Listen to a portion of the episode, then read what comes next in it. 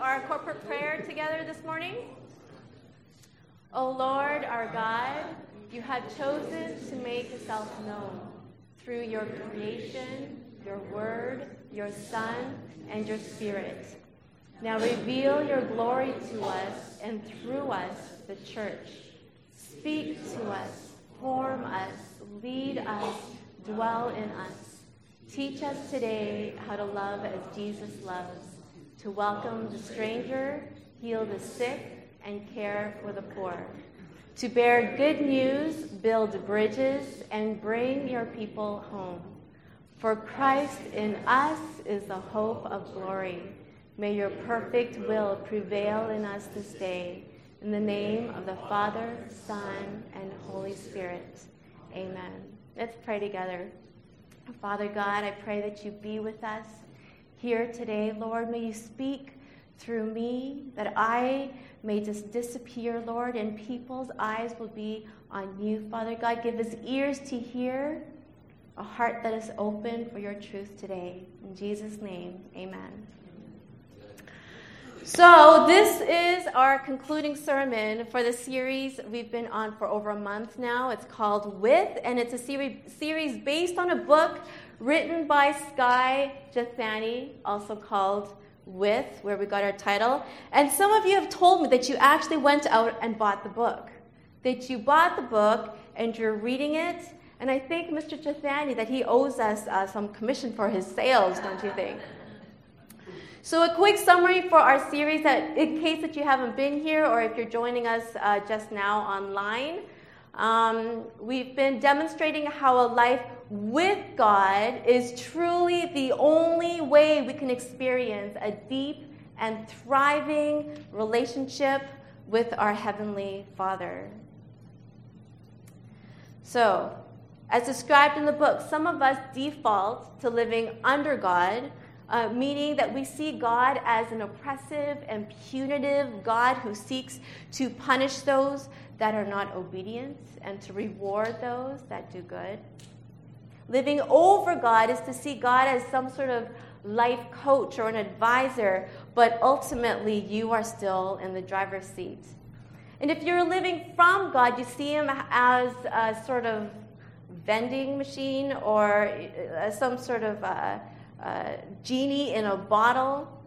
And the purpose of his existence is to bless me, make my job, my marriage, my health, you know, my whole life better. That's living from God. And if you are living for God, you are living for a mission, you want to do great things, you know, accomplish dreams and be significant and a relationship for God, uh, for God to you means opportunity to be empowered and change the world.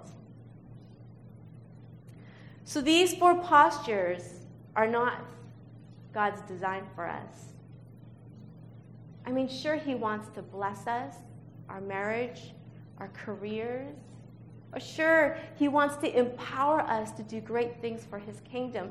But if we are living under over, from, or for God, we attempt to use Him for our own ends rather than seeing a relationship with God as an end to itself. So, then, what are we to do?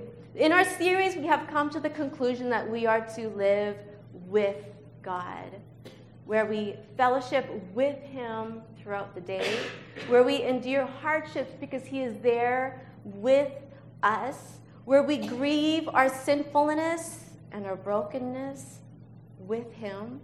We allow God to even be in those places where we are on mission, but it's not uh, to do great things and, and to lift ourselves up. It's because it gives us joy to partner with Him in these things. You know, where we love in our relationships, with God. We raise our children up with God. Where we work at our jobs with God. But what does this even look like? And how is it even possible that God, the Almighty One, that he would desire his presence to manifest in our midst.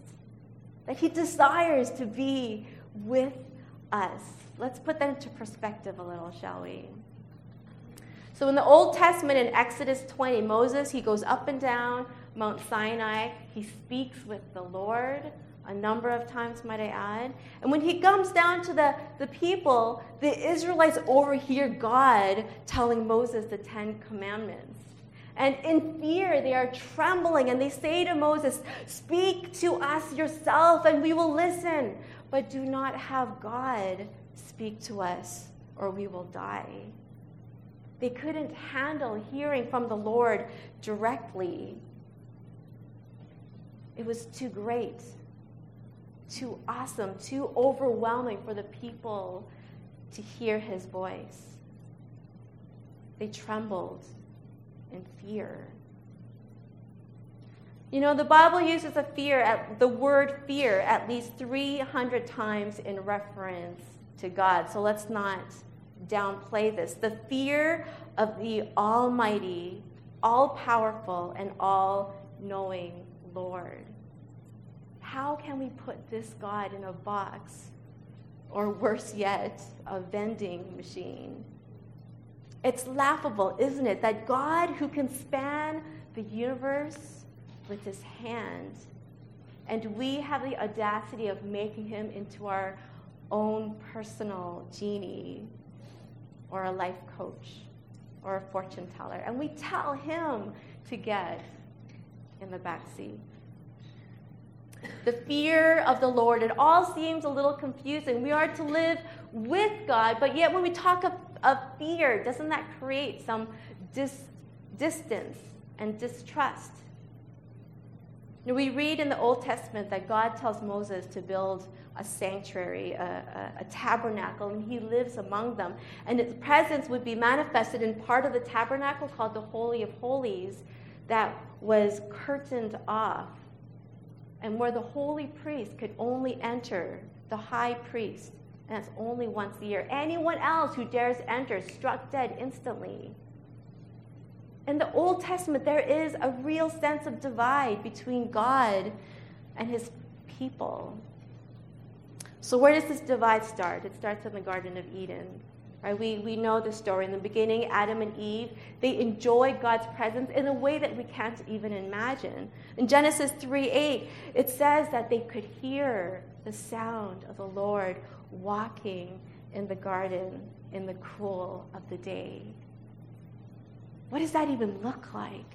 You know, the intimacy, the fellowship, the closeness. But then what happens? They eat the forbidden fruit. And when they hear the Lord in the garden, they hide themselves from the presence of the Lord. It creates a great divide between God and his people. Why? Just for eating fruit? Like simply for eating something they were not told to? In, in our family, we try not to eat junk food. You know, when the kids were especially younger, right, and they were at church and somebody would sneak in a donut for them or a piece of candy, they'd be like, ooh, watch out if Christine knows. But it kind of seemed that we were stockpiling the junk food in our house because after uh, fellowships at our house or meetings or potlucks, it would accumulate in buckets and buckets, right? And after Easter or Harvest Festival, birthday favors, we have so much junk food in our house. And we dole it out little by little as a reward to the kids. And we make sure to tell them that's going to rot your teeth. It's going to make you unhealthy. And if you eat too much, your stomach is going to hurt. I don't know why we just didn't throw it all away.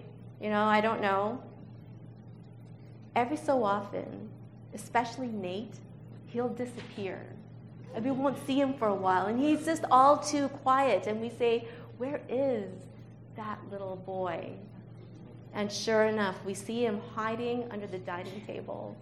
I mean, we could see him, right? It's not as if it's covered, but he's hiding with, with chocolate all over his face and wrappers all around him. So, what do we say to him, our three year old? Do we say, Nathaniel, I will greatly increase your pain in childbirth? I will curse the ground so that you will struggle to bring forth food from the soil and you will be banished from the Hung household. of course not. So, why? So, why would the Lord do this? Why lay such thick consequences for eating the forbidden fruit? It says in Genesis that Eve saw the fruit and she said, This fruit looks good to eat. But she didn't eat it because she was craving uh, uh, the taste or, or because she was hungry. The, the, Adam and Eve had, was given access to every other fruit tree in the garden. She ate because of what she thought it would give her. Because you see, the deceitful serpent of the gra- in the garden told her it would give her wisdom and knowledge that only God knew. It would make her equal with God. She wouldn't have to obey him or serve him. She would be like God and be able to take control of her own life. And then she gives the fruit to Adam, who so easily agrees to partake as well. It is an act of outright rebellion, and sin enters the world, severing the relationship between God and humanity, leading us to death and destruction. And we are to live with God. How is this even possible? Are we to step behind the curtains into the Holy of Holies? Are we to walk with God in the garden in the cool of the day? How is this intimacy possible? So, throughout ancient history, we can read in our books you know, the effort and striving of people to bridge that divide between humans and God, right? They attempted to build a tower, the Tower of Babel, right? And, and to reach to, high enough to reach the heavens. And in around 20 to 40 BC, there was this Jewish philosopher named Philo of Alexandria. And he believed that our goal was to journey in a spiritual quest to truly know God and be in perfect communion with Him.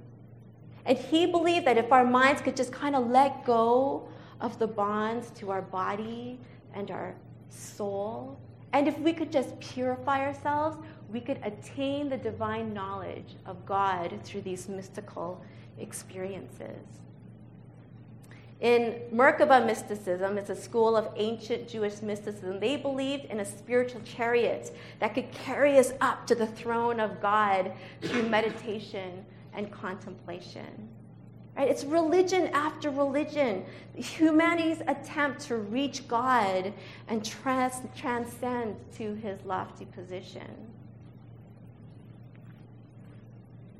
But on the other hand, you know, through Jesus Christ, this is God's plan to reach out to humanity.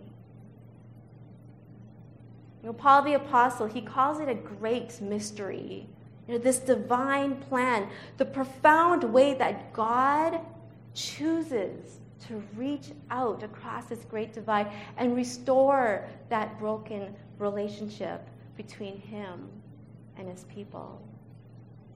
It is in Christ, Jesus Christ, our Lord and Savior, who died on the cross and rose again in victory over sin and death. He broke the curse of sin in our lives, and He makes a way for humanity to be in fellowship with the holy God. You know, it is not our reaching and striving to try to get close to God. It is not that at all. This relationship that we have with Jesus is that God reached out to us. He reaches out, He rescues us with the blood of His Son. And then He sends His Spirit to live in us and calls us the body of Christ. Let's read from 2 Corinthians 5 16 to 19. So from now on, we regard no one from a worldly point of view. Though we once regarded Christ in this way, we do so no longer. Therefore, if anyone is in Christ, the new creation has come. The old has gone, the new is here. All this is from God who reconciled us to himself through Christ and gave us the ministry of reconciliation. That God was reconciling the world to himself in Christ, not counting people's sins against them. And he has committed to us the message of reconciliation. So in verse 16, Paul says, So from now on. What is he alluding to? He's alluding to the previous verse when he proclaims that Jesus died and rose again on our behalf. So, because of this, we should be looking at things differently. I should be looking at you, my brothers and sisters, differently. Why? Because you are a new creation. You should be looking at yourself differently because the old is gone and the new has come. Through the cross, God, he, for, he offers forgiveness and He makes peace between Himself and us. Those sins of yesterday, today, tomorrow, He no longer counts against us as followers of Jesus Christ. We're invited back into His holy presence.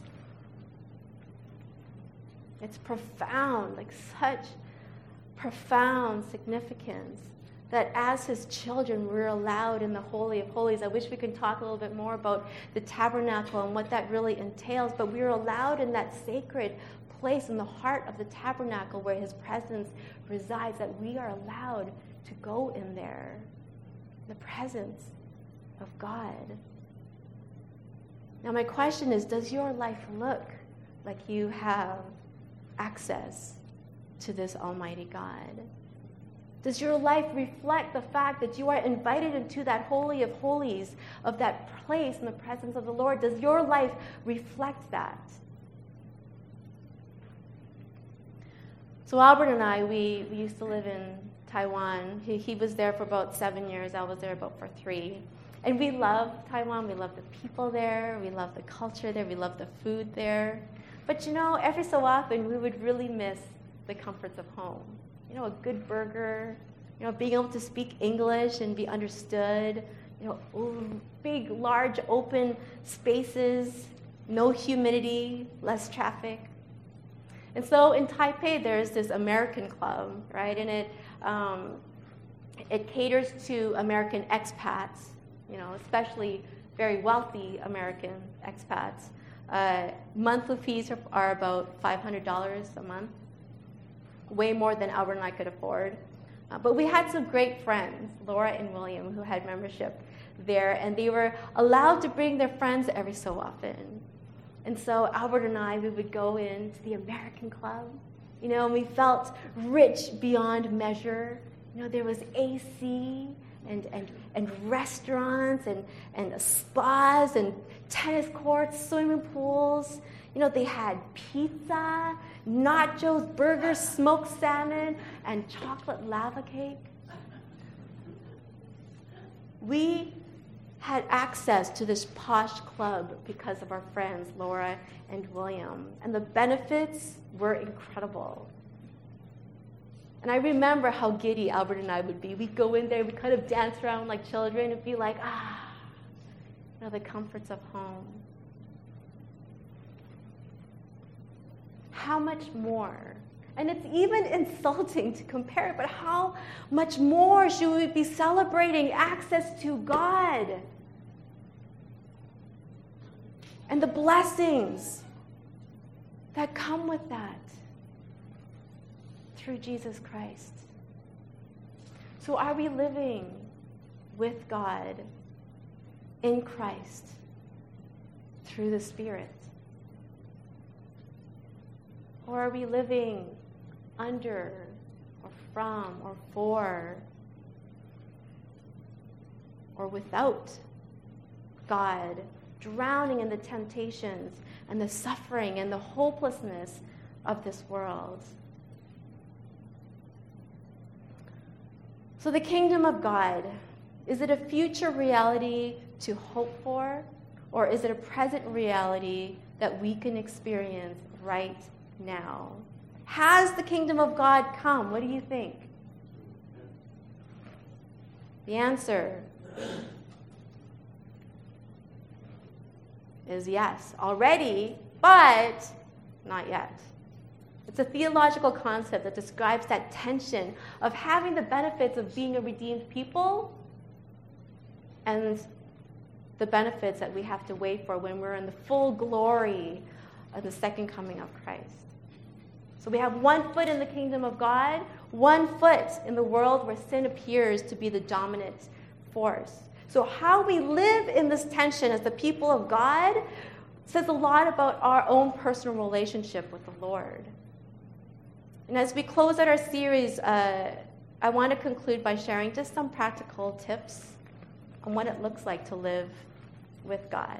Okay, so first of all, commit to knowing God. I mean, really knowing God. In Matthew 15, 8 to 9, it says this. It says, These people honor me with their lips, but their hearts are far from me. They worship me in vain. Their teachings are merely human rules. I find this verse very, very sobering that we may honor him with our lips, that we may come on a Sunday morning and worship him, but that it could be all in vain if it's not with our hearts. And I believe we can't sincerely love the Lord without knowing him first. In John 10 14, it says that I am the good shepherd, and I know my own, and my own know me.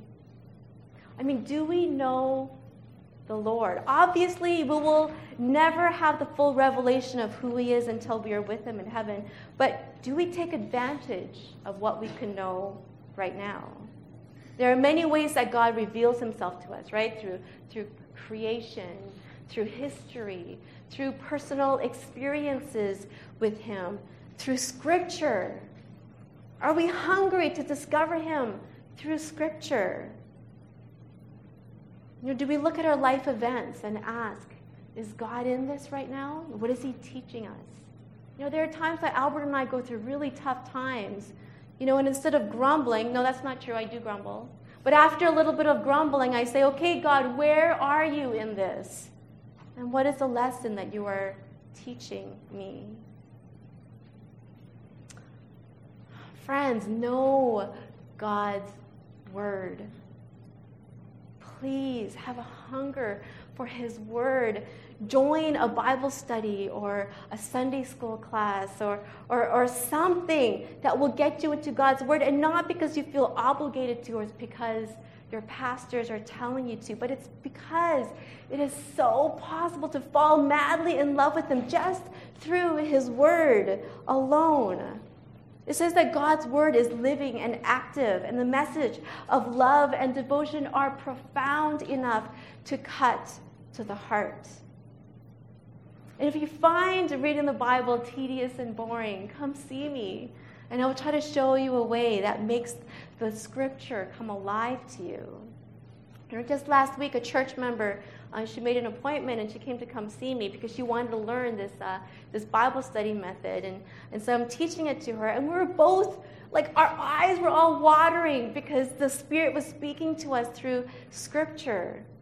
It is such a privilege to minister to people through God's word. Commit to knowing Him. Commit to knowing who God is. Okay, point two. Commit to believing the whole gospel. Right, the whole gospel. In Matthew 13, it, there's a parable that tells about a sower and he's scattering seeds right? And some of these seeds, it, it, it, uh, it produces a crop that yields like a hundred times fold, but other seeds, they're, they're scorched or they're choked out or, or they're plucked away, they're snatched away. And Jesus says that this is like hearing the message of the kingdom, that that truth, that it could be snatched away from our hearts, that it could be choked out from the worries and anxieties of life. So, do we believe the truth, the whole truth, and nothing but the truth? Right? Do we, do we believe that we are a new creation? Do we believe that we are more than conquerors when we walk with the Lord, that we can overcome all sin in our lives? Do we believe that with all our hearts? Or have we settled for a weak version of the gospel? That we're not strong enough, that we're not good enough. So let me use an object lesson to illustrate this, um, this point. This is Tupperware from home. And when I opened it, I smelled kimchi just flowing. So if you can smell the kimchi, this is where it's coming from. This is a picture of what people think of the Christian life. And I, when I mean by people, I mean Christians.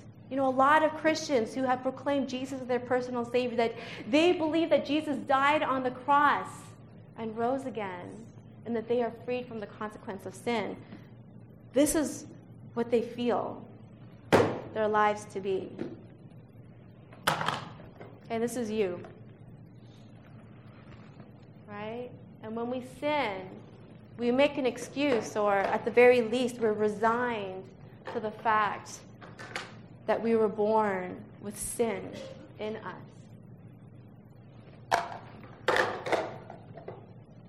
Some of you might have seen this already. It's from YouTube. Look it up. We also believe that we were born in the world of sin. So, yes, Jesus died for us and he has conquered sin and death, but in this world, we live in a world of sin and we live with sin in us. How many of you believe that? I am a sinner saved by grace, which is true, but that is only half the gospel. That is only half the gospel because it says in Galatians 2:20 it says I have been crucified with Christ and I no longer live but Christ lives in me. It's in Galatians. Therefore if anyone is in Christ the new creation has come, the old has gone, the new is here. We just read that this morning. And then in Colossians it says for you died and your life is now hidden with Christ in God.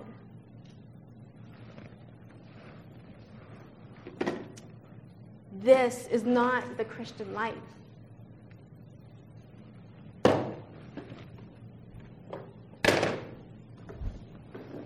Yes, we live in a world of sin.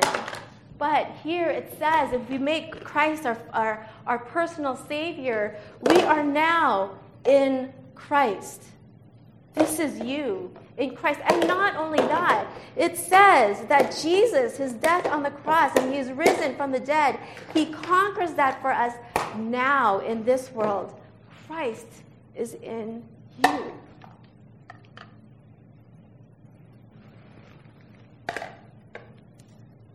Do you understand understand the significance of that? Sin does not rule in your heart any longer if you are a follower of Jesus Christ. Christ is in you. You are in Christ. And even more profound, as it says in, Col- uh, in Colossians, for you died and your life is now hidden with Christ in God. Brothers and sisters, this is your reality. If you call Jesus your personal Savior, this is your reality. No matter what you are going through, no matter if you have fallen off the bandwagon, uh, you know, or, or, or sinned and slipped up, even then, Christ is in you. You are in Christ. You are with Christ in God. So think about what you are going through in life right now. If you are follower of Jesus, this is your reality.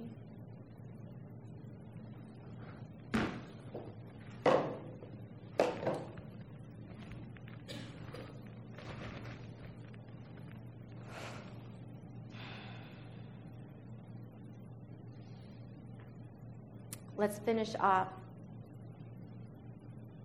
this point, this point number two, with Colossians 2 6. So then, just as you received Christ Jesus as Lord, continue. And that key word is continue to live your life in Him, in Christ. Walk with God in truth, the whole truth, the whole gospel, and you will see sin loosen its grip on you until you finally look like Jesus. He who began a good work in you will carry it on to completion until Jesus Christ returns. We find that in Philippians. Okay? Third point. Commit to living out his mission. So we read earlier from 2 Corinthians 5, 16 to 19, and verse 18, it says that God reconciled the world to himself in Christ. And then it says that God gave us the ministry of reconciliation. It says that God trusted us with the message of reconciliation, that, that people may be brought back to Him. He entrusted us with that, you and me. So, are we in partnership with the Lord in this? Are we making this a reality to the people that God brings into our lives? Let's pause and just take a moment to reflect on that question. This is especially for those that have warmed the pews in our church for many years. When you come, do you come just to hear a sermon and then you sneak the, uh, through the back door before you have to actually talk to someone? Or do you come and just hang out with your friends and neglect the fact that there might be somebody right beside you that needs to hear this message of peace and reconciliation? Or perhaps you serve. You know, perhaps you serve a lot. And this, this is for me too. My question is if Jesus Christ came into these doors right now, would he say, This is it? This is exactly what I wanted. This is exactly what I imagined when I said, I am giving you, I am entrusting you with the message of reconciliation. Take it to my people, let them know. Look around. You know, the people that are sitting beside you, in front of you, behind you, we are the body of Christ. Do we look like him? Do we act like him? Do we love like him? Are we truly the body of Christ?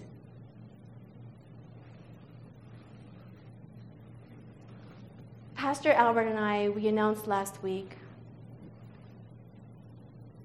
that we've accepted a call to minister up in NorCal you know, where Albert will be district superintendent. And if you weren't here last week and this is news to you, I ask you to uh, listen online because we kind of describe, uh, or sorry, we um, explain the details in, in that sermon.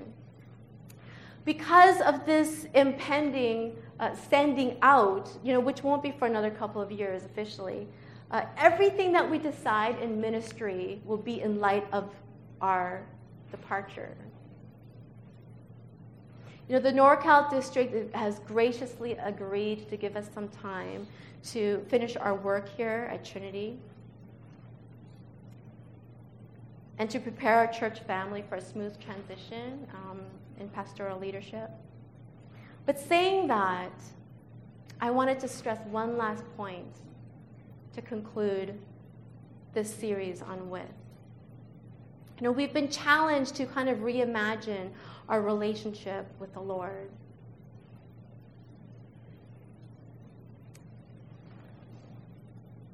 And, and if you are listening to these sermons, you know, and you're listening to, yes, I want to live my life with God, and you're picturing, you know, this one on one relationship with the Lord that is separate from the corporate body of Christ, that is separate from spiritual community, this is not God's vision for you.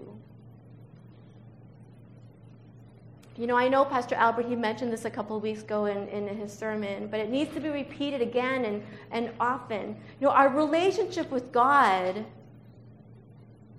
it is a communal relationship where we are the church. You know, we are the body of Christ. You know, and I, and I think some of you may have misunderstood and thought that we are saying that a personal relationship with God is not important. Of course. Of course not. It is very important. But our personal relationship with God, where God is growing you and you're being spiritually formed and you're growing in faith, it is not meant to stop there. Honestly, it is not for you,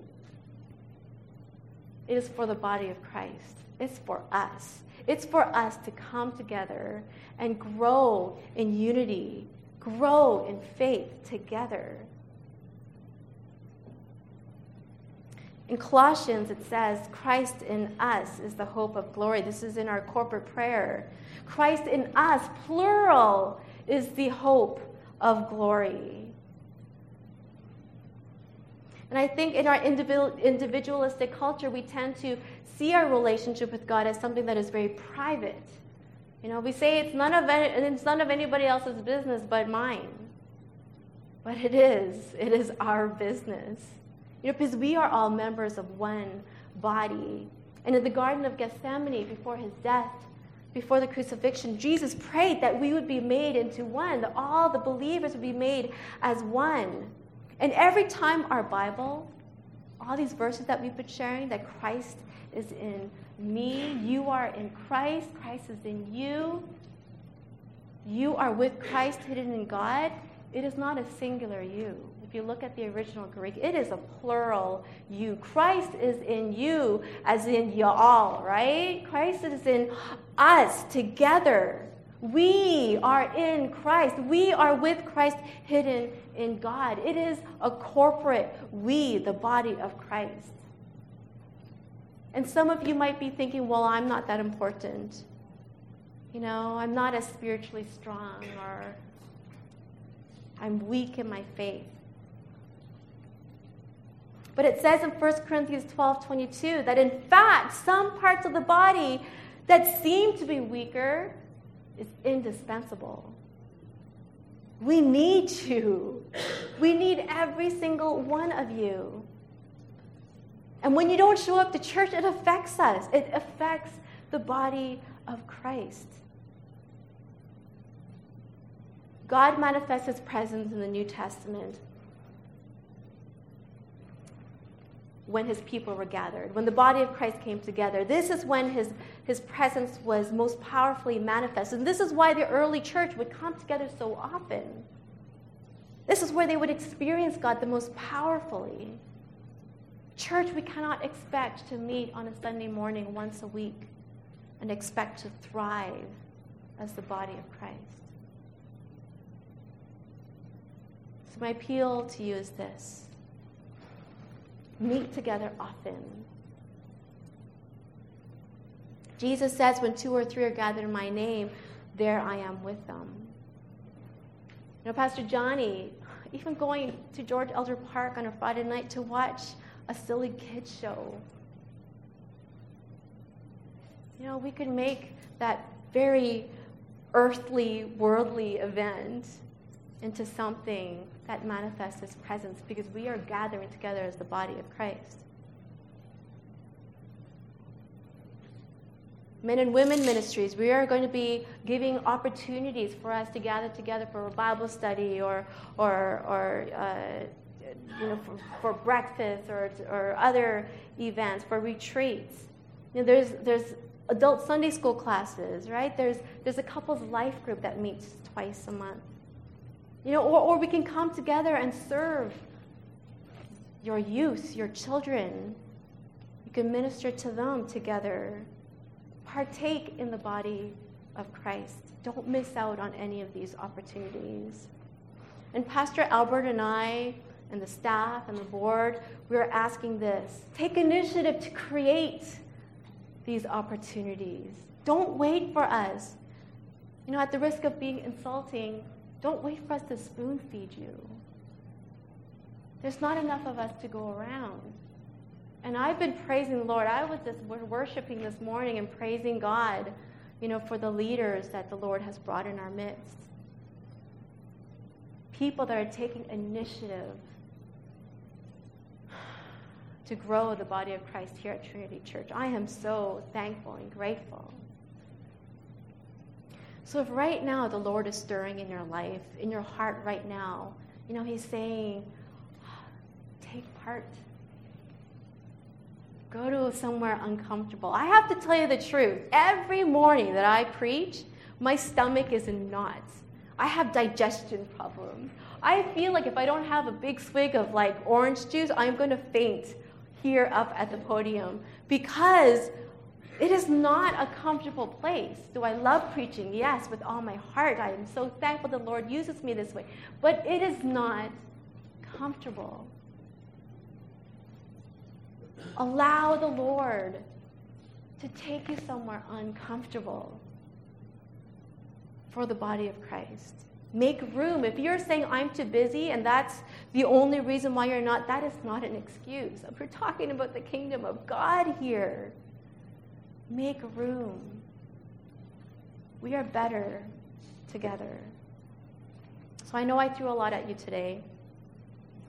Just, if you forget everything else, I just want you to remember this. Right? Life with God can only be fully experienced and enjoyed in life with God's people. With God has to be lived out with his people. Love God love people, that goes hand in hand. You cannot do one without the other. So commit to knowing God together. Commit to believe in the whole gospel together. And commit to living out his mission together. Let's pray. Father God, there is a reason why you designed us this way. There is a reason why you bring us together and call us the body of Christ. Help us to explore that reason together, Lord.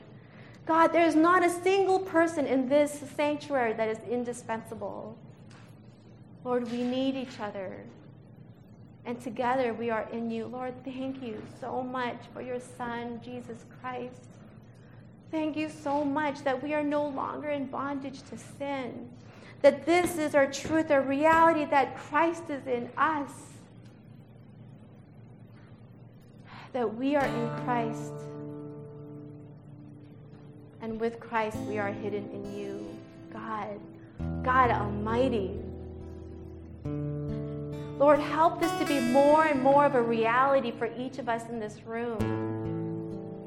God, for those of us that are shy and timid and saying it's as hard, it's hard to make relationships, Lord, give them the boldness to know that we are for them. God, our family, we just we want to love on them. God, I pray that you give us the wisdom and the perspective to see you in every aspect of our lives, Lord. That we are not living under oppression under your name, Lord. No, we are living, God, with you. God, that you choose to live in our midst. That our reality is the Holy of Holies, where you manifest your presence among us. Thank you, Lord Jesus. We praise your name. In Jesus' name.